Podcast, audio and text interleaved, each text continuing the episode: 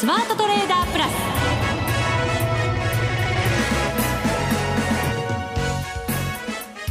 全国のリスナーの皆さんこんにちは。内田まさです。ここからの時間はザ・スマートトレーダープラスをお送りしていきます。この方にご登場いただきましょう。国際テクニカルアナリスト福永博之さんです。こんにちは。よろしくお願いします。よろしくお願いいたします、はい、さて日経平均株価今日は48円54銭高1万7329円飛び2銭で終わっています。はい。えーまあ、日中、本当に方向感のない値動きでですね、まあ、途中マイナスになる場面もあったんですが、まあ、取引終了前ですね、えー、買い物が入ってそれでまあ株価は一応プラスをキープということで、えー、まあ反発して終えてはいるもののやっぱり今晩のあの、まあ、ECB ですよね、まあ、この理事会の結果を控えてですね結果発表を控えて、まあ、みんなちょっとこうポジション取りづらい状況だったのかなっていうところではありますね、うん、スイス中銀の動きを受けて、はい、ECB がまあ、動きを起こしてくることは確かなんじゃないかと、多くの方々思ってるんじゃないかと思いますけど、やっぱり実際に何か出てこないと、動きづらいですよね。まあね、あの実際にこう行動を起こす、それからまあ起こすことまではみんなある程度予想してますから、うん、そうなると、そのまあ今よく言われているのは規模であったりね。それからどこの国債を買うんだとかですね。じゃあ誰が買うんだとかですね、うん、まあ本当にあのいろいろまあ意見といいますかね。見方がこう分かれているところですので、はい、そういう意味ではあの結果次第ではですね結構あの為替市場もうん、混乱する可能性があるのかなっていうところだと思いますね。関係者と言っていいのかフランスの大統領からね、はい、ちらりとなんかこう漏れてしまうということもあったりして。ね何考えてるんですかね。ですよね。うんちょっとまあオランさん人気もちょっとなくなってきてますしね。なんか人気取りしたかったんですかね。そんなことでね漏らされても、はい、そうですね、ね、あとまあドラギさんとそんなにこううんまあ、コンタクトしてるかどうかっていうところもちょっと疑問ですけどね。うんただなんかスイス中銀が突発的にやったように見えましたから、はいええ何かこうマーケットと対話をした方がいいんじゃないかとかそんなふうに思ったのもあるのかもしれませんが。そうですね。でも対話になってませんからね。言っちゃった。申し訳ないですが。本当そうですね。ねあの、うん、あのなんですかね。まああのいい情報の出し方とそれから悪い情報の出し方があって、はい。でリークっていうケースはですねはっきりこうある程度っていうかもう次、まあ、例えば行動を起こすってことは分かっていて言うのであれば、まあ、リークということでいいんでしょうけど、あの今回のケースは正直分かりませんからね。そうなんですよね。ねで、まあ、あの実際にですねそのスイス中銀、えー、まあ、国立銀行になりますけどスイスの国立銀行が、まあ、ECB の利下げを見込んでですねまあ、金融緩和追加緩和を見込んでそれでまあ上限撤廃したというようなことが言われてますから、あのここでね、えーまあ、スイスからするともう本当に追加緩和されてユーロがどんどん安くなってくると、もうあのスイスフランがどんどん上昇しちゃってですね介入も、まあ、言ってみればあの円の売りの介入と違って、えー、スイスフランの場合って1.2スイスフランですかね、まあ、それを上限にしてるわけですからこれあのユーロ買っちゃうと含み損がどんどん増えちゃうっていうですね、うんうん、そういう形になるわけですね、はい、でなおかつ含み損がたくさんある、まあ、外貨準備っていうようなことになってしまうのでこれはやっぱり財政上というかバランスシート上もよくないですよね。財政もよくないですし、はい、もちろんその為替の動きが、はい、その輸出企業に与える影響だったりとか観光業に与える影響だったとかそっちもありますからそうですね。何重にもこう苦しむことになりますよね。ね。まあ、それで結果的に1.2パー1.2のですね、えー、上限撤廃ということで、まあ、スイスフラン上昇しちゃったわけですけども。ね、それで株で言えばその時計のメーカーの株が買われたりだとかね成功とかシーズンが買われたりだとか、まあ、あのそういったことでマーケット的にはあの材料としてはあの動きは株の方では出てるんですけどただスイスフランをショートしてた人たち、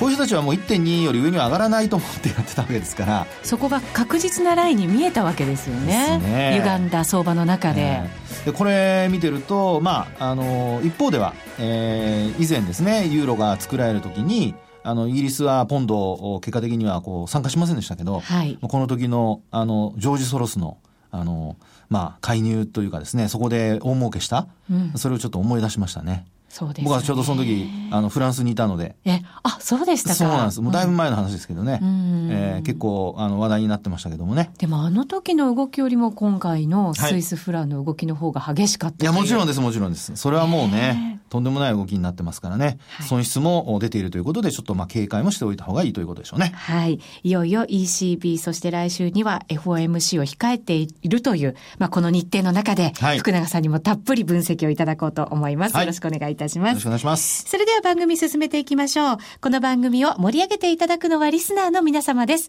プラスになるトレーダーになるために必要なテクニック、心構えなどを今日も身につけましょう。最後まで番組にお付き合いください。この番組はマネックス証券の提供でお送りします。スマート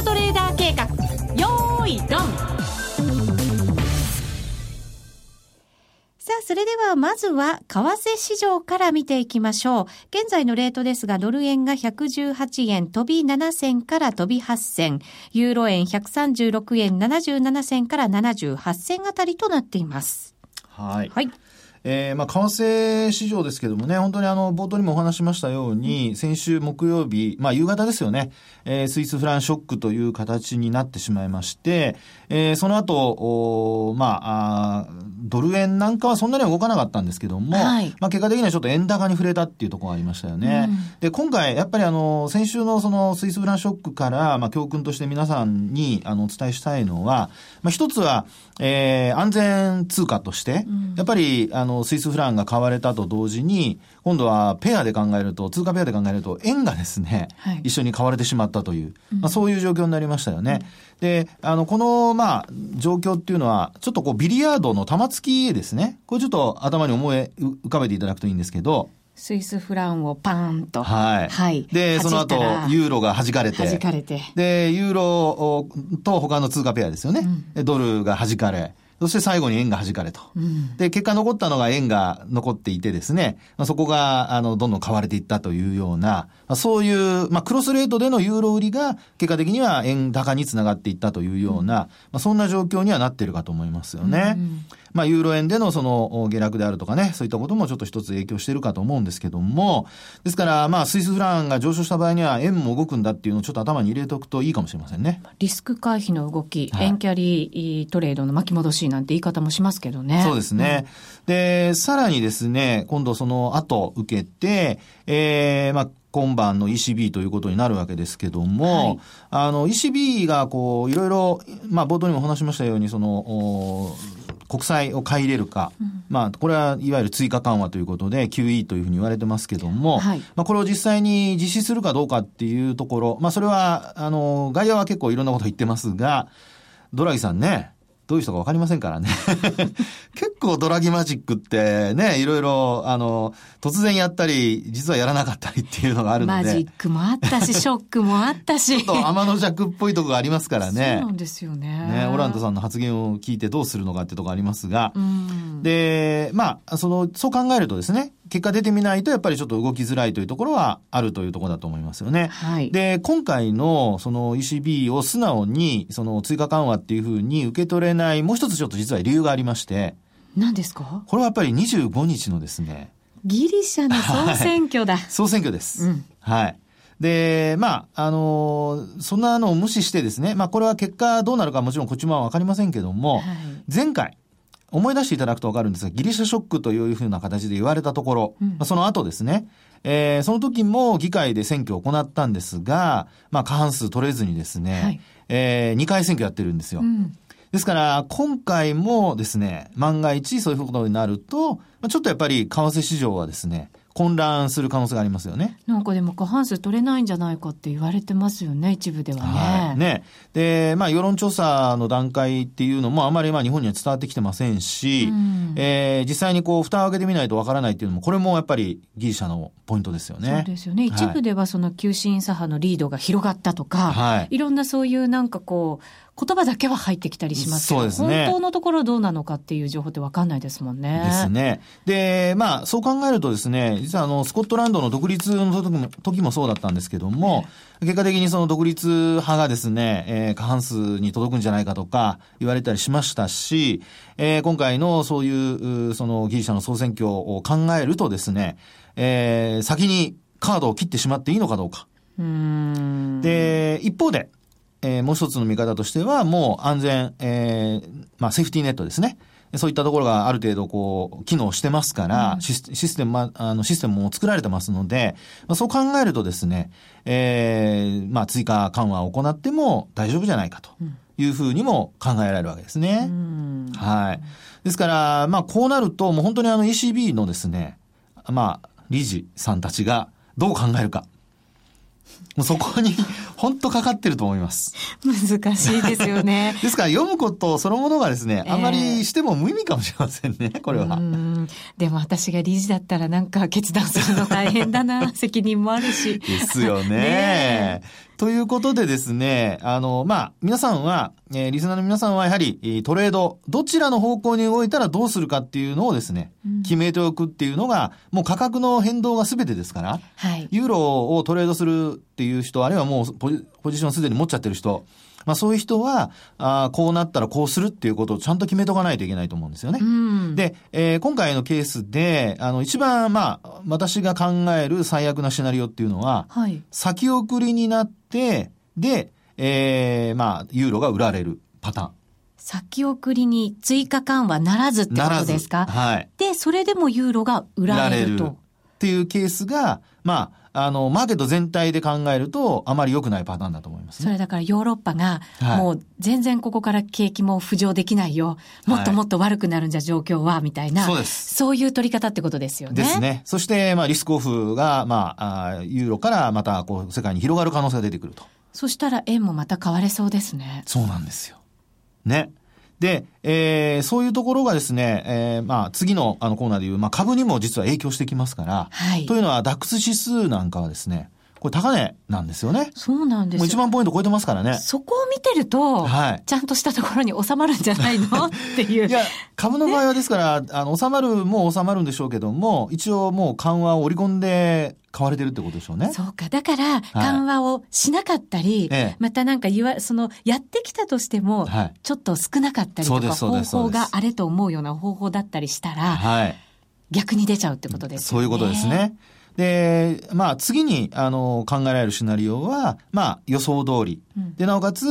ある程度、おまあ、えー、マーケットにもインパクトのあるようなものが出てきたとすると、うん、今度はやっぱりユーロ売りではなくて、えー、一旦買い戻しにつながって、うん、まあ、ユーロ高になってですね、で、円が売られると。かなりそのユーロ売りのポジションも偏ったところにありますよね。はい、そうですね。だからそれをきっかけに反対売買がされるんじゃないかとか、はい、そういう見方も多いですね。そうですよね。ううん、はい。ですから、まあ、あの皆さんがですね、もしその ECB の結果を受けて、えー、トレードするとなると、うん、まあそういった、その、全くこう逆の動きですよね。うん、両方。いいシナリオ、悪いシナリオ。まあ誰にとっていいシナリオか悪いシナリオかちょっと別としてですね。あの、トレーダー個自身みたいな。自身にね、いろいろ影響 というかね、結果変わってくるんでしょうけど、はい、ただまあ、あの、リスクオフというような、その世界的にですね、さっきの内田さんの話にあったように、うん、えー、景気があまり良くならないというような見方で売られるケースっていうのは、これは悪い一応もね、うん、あの、ユーロ売りっていうことになりますし、あとは株も下落するってことになると思いますから、うん、そうなると、ちょっとやっぱり厄介なことになりますよね。うん、次の ECB までまた時間がありますから。そうですね。はい。まあそうはならないように ECB も動いてくるんじゃないかと。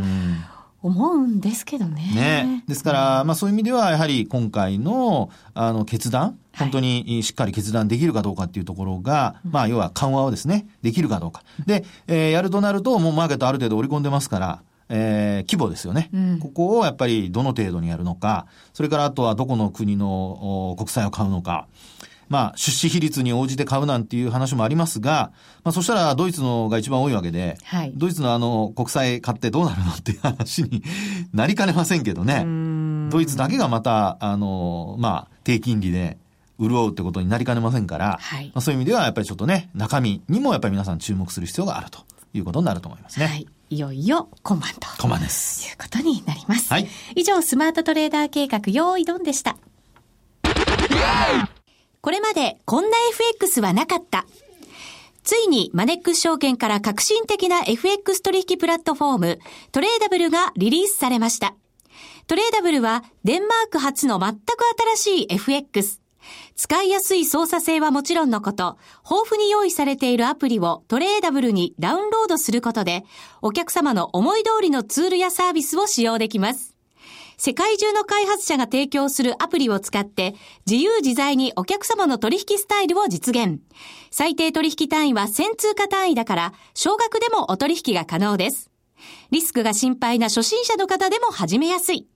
また、米ドル円やユーロ円などの主要通貨から、高金利通貨の5ドル円や南アフリカランドまで、豊富な13種類の通貨ペアを取り扱っています。今なら、1月31日まで、トレーダブル新規講座開設キャンペーンを実施中。講座開設のお申し込みは、パソコンやスマートフォンからマネックス証券で検索。まずは、トレーダブルの使い勝手を堪能してみてください。今すぐお申し込みを。トレーダブルのお取引に際しては、証券総合取引口座とトレーダブル口座の開設が必要です。FX 取引では元本損失、元本超過損が生じる恐れがあります。お取引の前には、当社ウェブサイトに記載の契約締結前交付書面などを必ずお読みください。マネックス証券株式会社金融商品取引業者関東財務局長金賞第165号。ザ・スマートトレーダープラス。今週のハイライト。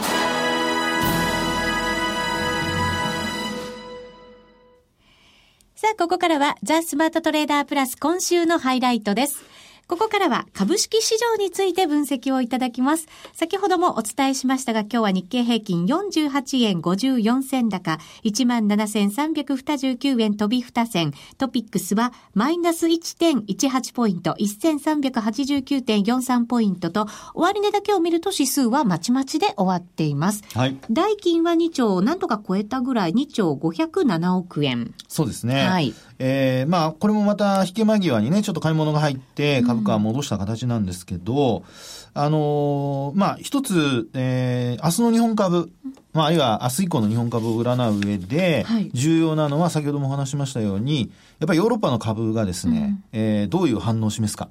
その、追加緩和をするにせよ、うん、あの、しないにせよですね。えー、あるいは規模がどうなるかによって変わる可能性ありますので、はい、えー、DAX、あるいは FTSE100 とかですね、まあ、フッツィとか言ったりしますけども、うん、まあ、そういったものがですね、どのように反応するか。うん、で、それを受けて、今度ニューヨークがまた動き始めますんで、えー、ニューヨークの、まあ、先物ですね、そういったものもちょっと見ておく必要があるのかなというふうには思いますね。はい。で、あと、あの、海外の株式で言いますと、ニューヨークはもう、あの、企業決算がここのところ活発なんですけど、ええ、あの、進んできてるんですが、ただ、あの、金融セクターの決算が実はあんまり思わしくないんですよね。うん、そうでしたね。はい。で、あと、あの、ニューヨークダウの日中の値動きもですね、非常にこう、値幅が大きくて、え、数百ドル、まあ、数百ってちょっと大げさですかね、100から200ドルぐらい、うん、あの、日中結構最近動いてますから、うん、で、大きく下げる場面もあれば、まあ、小幅に戻して終わるっていうような、そんな状況なんですよね。不安定ですよね。そうですよね。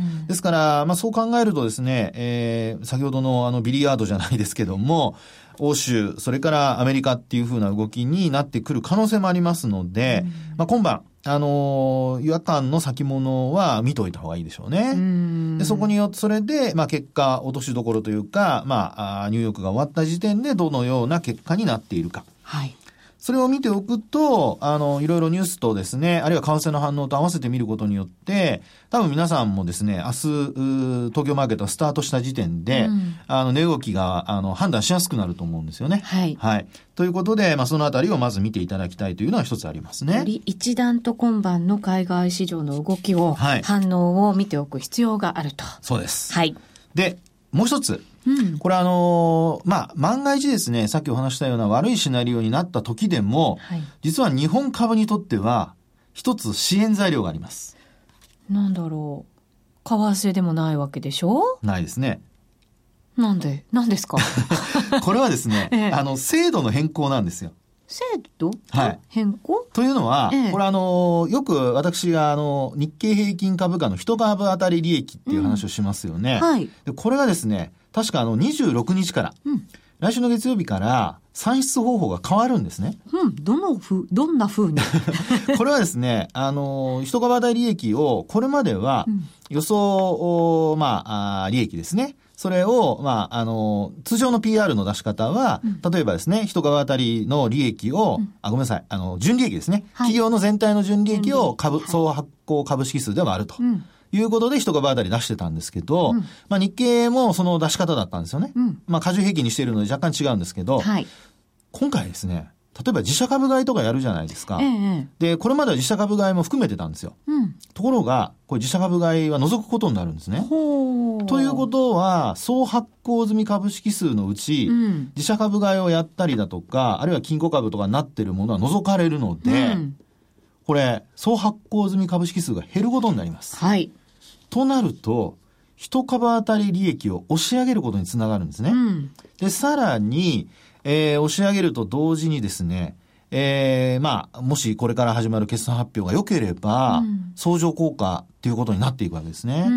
ん、ですので、あの、仮にですよ、あの、決算発表始まる前に、大きくその一株当たり利益が上昇して、PR が今度は、あの、下がりますからね。うん、EPS が上がって、PR が下がるってことになるので、うん、決算発表が出る前にそうなった時には、算出方法の違いで変化したんだっていうふうに皆さん頭に入れといていただきたいと思います。そうですね。あれ、はい、と思わないで、そうです、そうです。これがこうなったからこうなったんだなという。そうで、うん、そこを基準にどこまで業績が伸びたかっていうふうに判断していかないといけないと。うんで、えー、なぜ、まあ、そう変えたかっていうのはですね、これ、あの、日経の紙面読まれた方はもうご存知だと思うんですけど、一応やっぱり海外等はですね、そういうふうに、うん、あの、自社株買いしたりだとかしてですね、あの、金庫株になっているような株は、これも除かれていることが多いんですよね。うん、海外に合わせたそうですね。格好なんですね。はい。ですから、あの、一株当利益が、EPS が上昇して、うん、PR が下がるというのがですね、これから、まあ、システマチックな変更ということで、うん、起こっちゃうんですよね。はい。となると、まあ、PR が下がることになって、で、まあ、日本株に関して言えば、基準が、まあ、変わったっていうことにはなるんですけど、まあ、割安感というのがですね、うん、出てくる可能性があると。ただし、ただし、さっきもお話したように、うん、そこを一応基準として考えておかないと、あの、まあ、どういう見方をされるのかっていうのは、やっぱりマーケットこなれてこないとはっきりしないので、うん、ええー、まあ、例えばね、あの、昔日経平均株価も13倍まで売られたこともありますし、えー、そう考えるとですね、えー、まあ、14倍、あるいは15倍台の前半になったからといって、あの、そこがすぐそこになるというふうには考えられませんから、うん、ですので、まあ、ちょっとやっぱりそのあたりは、新しい基準になってからどこが、まあ、どの PR の水準が安値になるのかっていうのをちょっとやっぱり見とかないといけませんよね。そうですね。あとは全体相場のそのトレンドなんかもね、影響しちゃいますから。はい、そうなんですね。えーですので、えー、まあ、これからですね、日本株に関しては日経平均株価で言うと、まあ、日経さんがですね、そういうふうにこう、算出方法を変えるということで、うん、少し、えー、こう、まあ、数字上ってことにはなるのかもしれないんですが、支援材料ということになりますから、はい、ね、そのあたりがちょっとね、えー、見たときに、あれと思わないっていうことと、うん、それに加えて、えー、業績が、あの、第三四半期の決算発表で良ければ、これぐっと割安感出てくる可能性ありますんでね、うん、そこにちょっと期待と。はい。それがまあ支えになる可能性があるのかなってところですね。うん。はい。そういうことがあるんだということは分かりましたけど、はい、がっつり私の心を安心させてくれる ものでもない気が。そうですね。がっつりってところまでいきませんね。そうですよね。はい。やっぱりまだまだマーケット不安定な中というのは変わりがないようですよね。そうですね。まあ、ただ、その、同じ13倍でも、人が渡り益が増えての PR13 倍っていうのは、もう株価水準は明らかに違ってきますからね。はい。えー、体制、えー、底値体制っていうのはできてくる可能性がありますので、うん、そこもちょっとここからは、えー、しっかり見極めていく必要があるということだと思いますね。あとは海外とこう合わせた感じになりますから、はい、海外からも分かりやすくなったりとかして、そういう動きやすさみたいなものは、はい、もしかしたら出てきてくれるんじゃないかなと思ったりしますけど、どうですか？いや、本当そうだと思いますよ。うん、あの、海外投資家からのね、買いがこう入りやすくなるとかね、えー、判断しやすくなるっていうことになりますからね。うん、まあ、そういう意味では、やっぱり、あの、世界基準、うん、世界標準になるっていうことが、グローバルスタンダードになるってことはすごく重要なことなので、はい、えー、まああ、注文が増えるかどうかなんかも含めてですね、うん、あの、これからはちょっと注目しておく必要があるかなと思いますね。あと、今日のマーケットでちょっと気になったところが、債券の動きなんですよね。はい。これは、昨日から引き続きというふうに考えられるわけですか？そうですね。あの、昨日のですね、えー、えっと、日銀の金融政策が、うん、あの、決定会合の後、はい、え現状維持という発表があってから、実はあの、結構昨日の債券市場が、まあ、下落してですね、うん、長期金利上昇してるんですね。はい、で、さらに今日も上昇ということで、どうもですね、この時給が緩むんじゃないかという見方が、うん、まあ、これは日銀がずっと買ってるわけですけども、ええ、あの、時給が緩むんではないかという見方がですね、えー、少しこう出てきて、それで売り物が出てきているという感じですね。その需給が緩むんじゃないかっていう、はい、う思いみたいなものってどこから出てきてるんですか？そうですね。これあの、まあ、一つにはですね、例えば、あの、行き過ぎたっていうところがあるかもしれません。うん、というのは、5年ものの国債が、これ初めてマイナス金利になったんですよ。はい。ね。で、そういったこともあってですね、うん、これ、ある程度皆さんがですね、警戒し始めたっていうところがあるのかもしれませんね。うん、でそこで、えー、まあ、一旦売り物を出したと。はい、でそこで売り物が出たことによって、あ、これはやっぱりちょっと行き過ぎからですね、うん、えー、需給が緩むんではないか。要するに売り物が出てくるんじゃないかっていうことが、一つ背景にあるのかもしれませんよね。ちょっと警戒感が高まってきた。はいっていうところなんでしょうね。そうですね。実際にこう需給が緩むとか緩まないとかの前に、はい、そこに対する警戒感。そういうのがあると思いますね。うん、ですからもう、あの、0.3%まで長期金利上昇してますので、はい、そこはですね、えー、ちょっと前まで0.2%割るとこまで行きましたからね。そうなんですよね。はい、だから、まあ、そんなに大きくはないんですけど、それでもやっぱりちょっと急激には見えますよね。そうですね。ですから、まあ、長期金利が上昇する悪い金利上昇でなければ問題ないと思いますので、うん、まあ、そういう意味ではですね、えー、株への影響っていうのはもう本当に限定的だと思うんですが、うん株価が上がって、で、長期金利が上昇するっていう、その後追いで金利が上がってくるっていうのは、これはいい金利上昇なんですよね。はい。要するに、あの、景気が良くなるという見方から株が先に買われて、うんうん、でそこで、えー、債券が売られてっていう流れであればね。はい。ただ、逆に、あの、先に金利が上昇するようなことになると、うん、これはやっぱり、あの、オーバーキルといって、景気を殺してしまう可能性がありますからね。うん、まあ、2%にこだわる日銀ではありますが、えー、いずれにしても、行き過ぎは上、下ともに、ちょっと警戒が必要ということなんじゃないでしょうかね。うん。今やっぱり中央銀行の動きが、スイス銀行もありましたけれど、はい、今年になってからインドの準備銀行が金利を引き下げたり、はい、昨日はカナダの引き下げもありましたよね。ねだからそういうところに注目が集まっている中の債券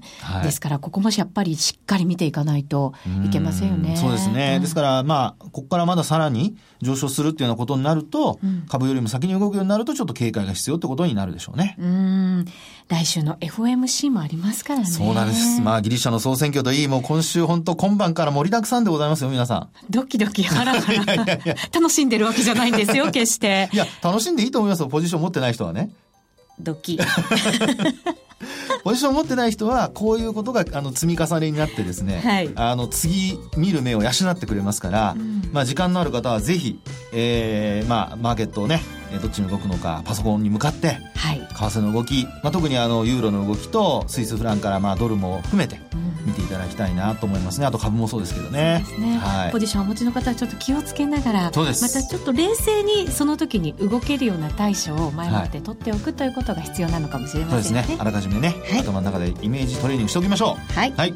さあ、あっという間にお別れのお時間です。ここまでのお相手は、福永博之と内田まさでお送りしました。それでは皆さん、また来週この番組はマネックス証券の提供でお送りしました。